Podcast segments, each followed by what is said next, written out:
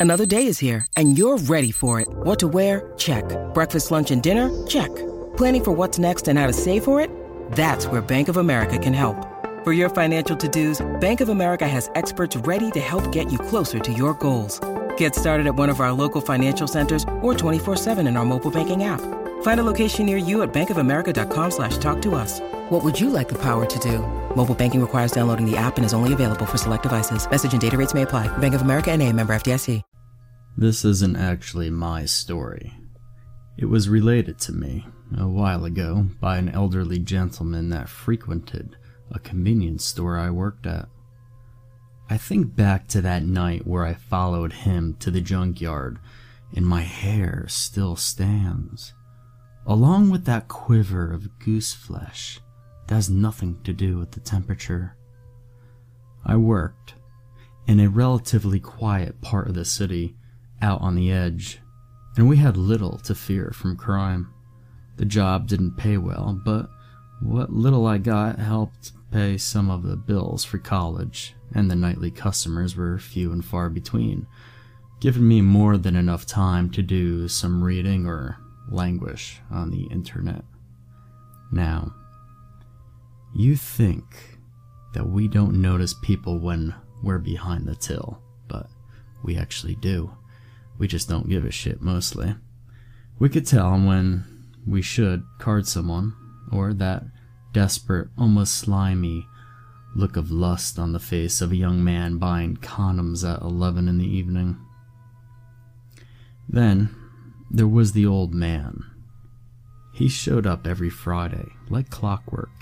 He wore a flannel shirt with the rolled up sleeves that had seen one wash too many and he counted out his change with the reluctance of one used to thrift. He was polite, that man, always a warm hello and a thank you after he left with his purchase. He was stooped with age, but there was steel in that spine, I could tell. And he always bought the same thing a small packet of milk and a little paper bag of cookies. A strange thing for an old man to buy a doting grandparent perhaps, but I never saw him enter the shop with another soul. This piqued my curiosity. Boredom has a way of amplifying novelty. Through the long evenings, I counted cracks on the ceiling, arranged merchandise in strange geometric shapes, saw patterns in the repeating squares of the linoleum on the floor, this strange man vexed me. Milk and cookies, a treat for a young child, yet purchased late in the night. Was he perhaps living some long forgotten time in his youth whilst partaking of these goodies? Dark paranoia raised its head. Perhaps the old man was one of those psychotic perverts that kidnapped young girls and raised them in his basement. Week after week, we swapped perfunctory greetings, exchanged merchandise for cash. I couldn't unravel the mystery. I couldn't read it in his rheumy eyes, his shaking hands, or his slow gait. I couldn't take it, this strangeness. So, I decided to follow him. It took me a few weeks to plan. I'd pop my head out to track him down the street until the first turn. Then I'd lock the front door and trail him to the next turn, and so on. One day, soon after he made his regular purchase, I made my move, quickly locking up. I followed him at a distance, never too close, never more than a block away. There was a feeling of the forbidden in what I was doing, a little like being a child again and doing something naughty. He never suspected a thing. The streetlights gave us both long, twisted shadows as I chased him through the dark streets. He found his destination in an old junkyard, practically a landfill. The rusty chain clanged to the floor after he gave it a gentle tug. Nothing worth stealing here, it seemed. The old man walked in confidently, and I had to hurry to catch up. I almost lost them in that maze, wandering amidst the piles of society's detritus.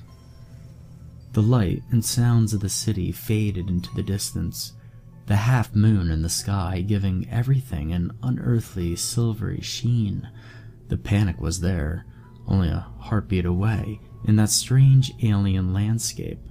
I had nearly given up hope when I finally chanced upon a small clearing, my erstwhile quarry sitting there on the dirt, showing his yellowing teeth in a wry smile. It took you long enough to catch up, he said. I stopped short. I had nothing to say. Come here, kid. There's nothing to fear here. I reckon something's got your interest all fired up. That's why you followed me here. You'll get in no trouble for this. Um, the owner trusts me.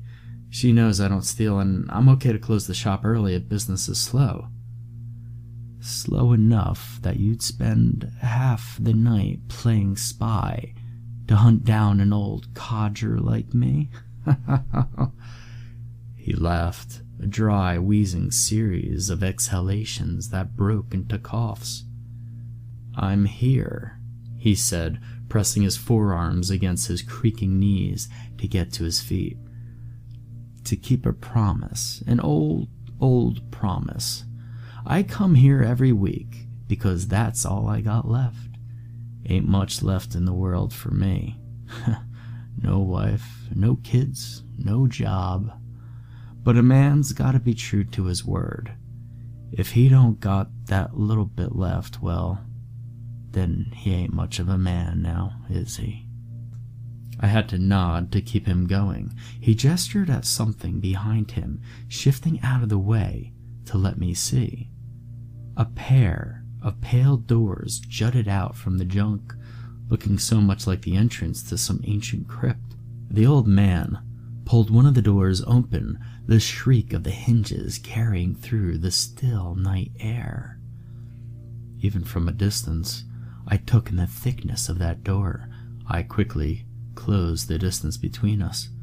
The man placed the milk and cookies behind the threshold of the door and pulled it shut. He reached out a hand in greeting and introduced himself as Miller. He didn't say if that was his first or last name. Back of the refrigerator truck, he said, giving the door a slap. The dull smack again reminded me of how thick the walls were. I guess you're curious as to why I'm here every week. It's a long story and one I haven't told to too many people. I'm old now. Ain't got many years left. My bones ache in the rain and it hurts more and more every day. So I guess it's worth telling.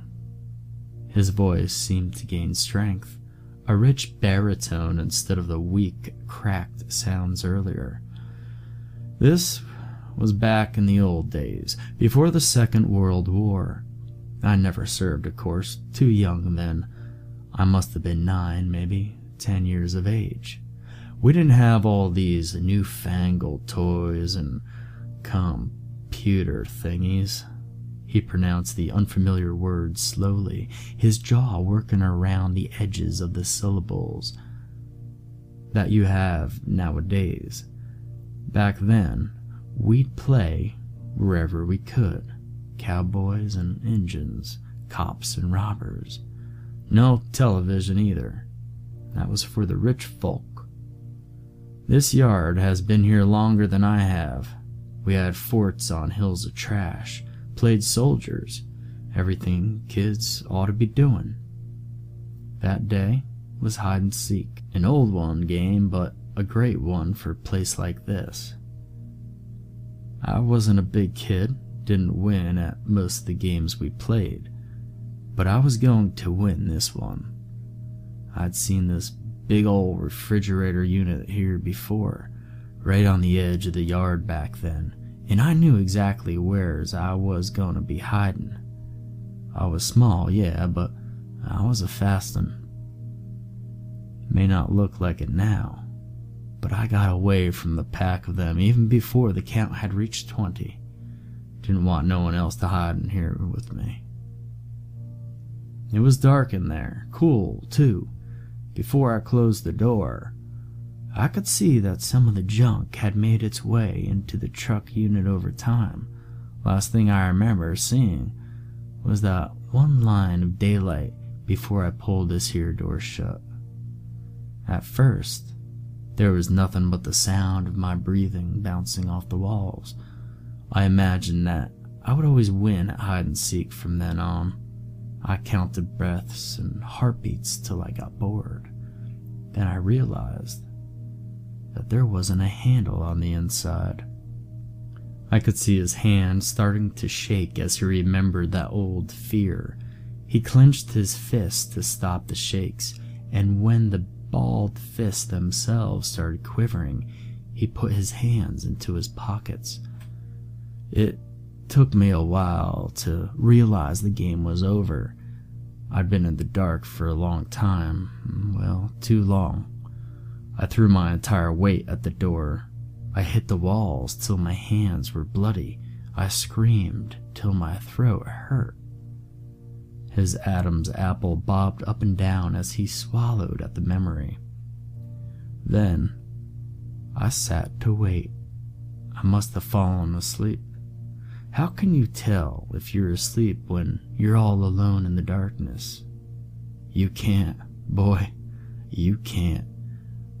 I got thirsty first, then hungry. It's the only way I knew time was passing. I felt the hope go out like the sun setting. I yelled in that dark place. I called out to God, but he didn't answer. I could have called out to old Nick himself if I had dared. I, I cried. For hours there in the dark, I cried, the sound bouncing off of those thick walls, till the air was filled with the sound of tears and sobs. I thought I was going to die. You ever been close to death, boy? No, sir. I shook my head. He fixed his eyes on mine, those almost cloudy eyes suddenly sharper. No, you haven't. I can tell. When a man's look death in the eyes, he just ain't the same after that. It was a trick of the echo, I thought at first but I swore there was another person crying in there with me. It sounded a little higher, a little further away than my own voice. This was it, I told myself.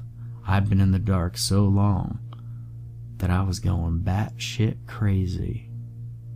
I counted to five and held my breath, and still the crying continued. I was rapt. The man was looking at me, but not looking at me.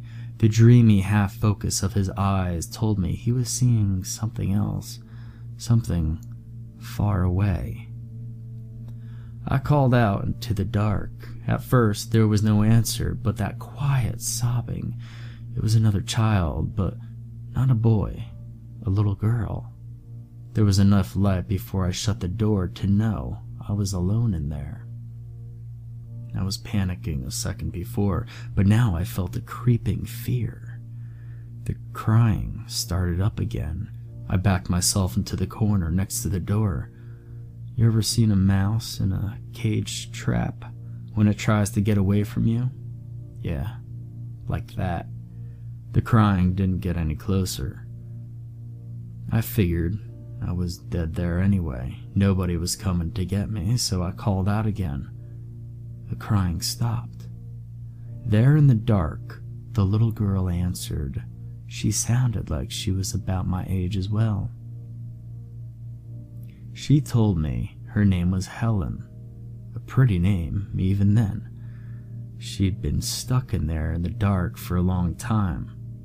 She tried calling for help once, but no one came. She got real hungry. And then, then, she wasn't so hungry no more. She'd given up on calling for help, on seeing her family of ever having another friend. The walls, she said, were too thick for any sound to escape, and nobody would ever know that I was in there. Nobody had ever found her. One good thing, at least, she wouldn't have to be lonely anymore, since she had me. I heard her shifting in there in the dark, and she held my hand. Her hand was small and it was cold, like she put it in the freezer for a few minutes. But it was all I had, and I squeezed it with all my strength. I dreamt that there were voices outside calling my name. I wasn't sure about it until I squeezed my ear to the corner of the door. The lining must have been rotted with age because I could still hear something from outside. If I could hear them, maybe they could hear me. I tried to scream, to shout. All that came out was a tiny croak. I'd been too long without water. I tried to wet my tongue with spit, but even that failed. I slapped at the door with my free hand. The time without food and drink had left me weak. I wasn't sure that they could hear anything from me. Hope died there a second time. That dark box was going to be the last thing I ever saw, and nobody would know. I felt Helen's little hand tighten around mine. Don't go, she told me. Stay, it'll be fun. I've been alone for so long. She started to pull me back into the depths of that dark place. I couldn't fight her. She felt so strong. Please, I whispered to her, my parents will miss me. I still have friends outside. Even with her tiny nails drawing blood from my hand, I could feel her sadness through that tiniest bit of contact that we had. I have no more friends. Her crying started again, soft in that space, so sad that it seemed that her heart would burst from it. I could be your friend. Help me. I promise. I will be your friend forever. I told her, and I meant it. I saw the old man's hand flex in his pocket, remembering that ghostly touch. She let go, or maybe she was never there. I touched my hand to my cheek, and it was still cold. Just then, I heard the door open. I'd been found. Strong hands lifted me out of the dark. The light hurt my eyes, and it was a while before I could see my rescuers. Someone brought water. I gulped it down. It was the best thing I had ever tasted. No water has ever tasted the same since. Tasted like life, you know? They sent for my parents as I sat there with the big man who'd found me. He sized me up with a squint, said I was bigger than he thought. The voice he'd heard was much higher, almost like a girl's cry. He messed up my hair with one huge, rough hand. No shame in crying there, boy, he said. If I was stuck there, I'd be scared too. My parents came to see me, brought over by the police.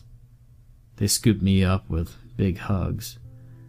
We were going to leave when I asked if they'd found the girl in there with me. And the rescuers, well, they looked puzzled. I'd only been the only one in the refrigerator truck. I wouldn't leave until they took another look. I kicked up so much fuss that they just exchanged looks of frustration and brought me back to those huge doors. They threw them open and no girl came out. The light didn't reach all the way to the back. One of the cops took out a flashlight, one of those big silver ones. You don't see them around anymore. The trash of the junkyard had found its way into that old refrigerator truck. It was only on his second sweep of that unnatural cave that we saw the bright blue of a girl's dress. The old man sighed deeply, his tale near its end. He suddenly looked very frail, as though the telling had leached the very life from him. Well, she'd been dead for years, of course. All dried out like one of them mummies from the National Geographic. I think I went a little crazy when I saw her. I don't know what I said, but nobody believed me. Been in the dark too long, they said. Apt to drive a boy mad. But I never stopped believing, and I never forgot my promise.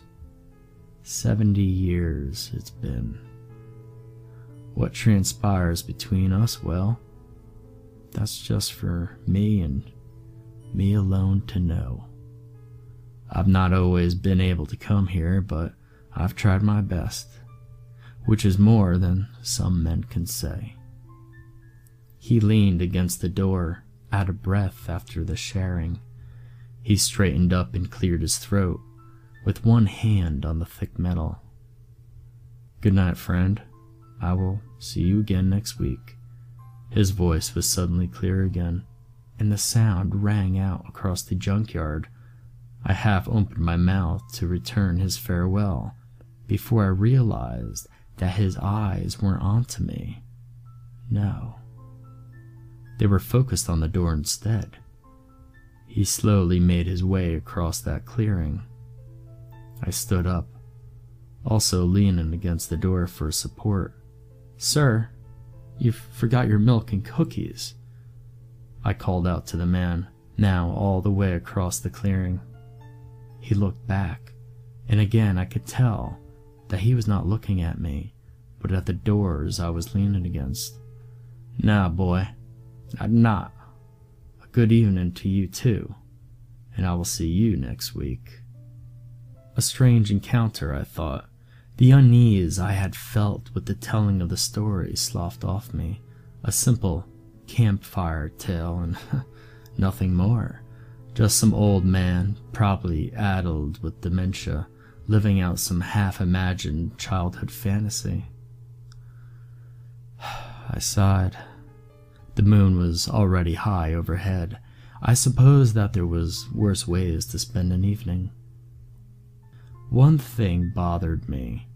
Just before I turned to find my way from that still place, for the second time that evening, the refrigerator doors were pulled open.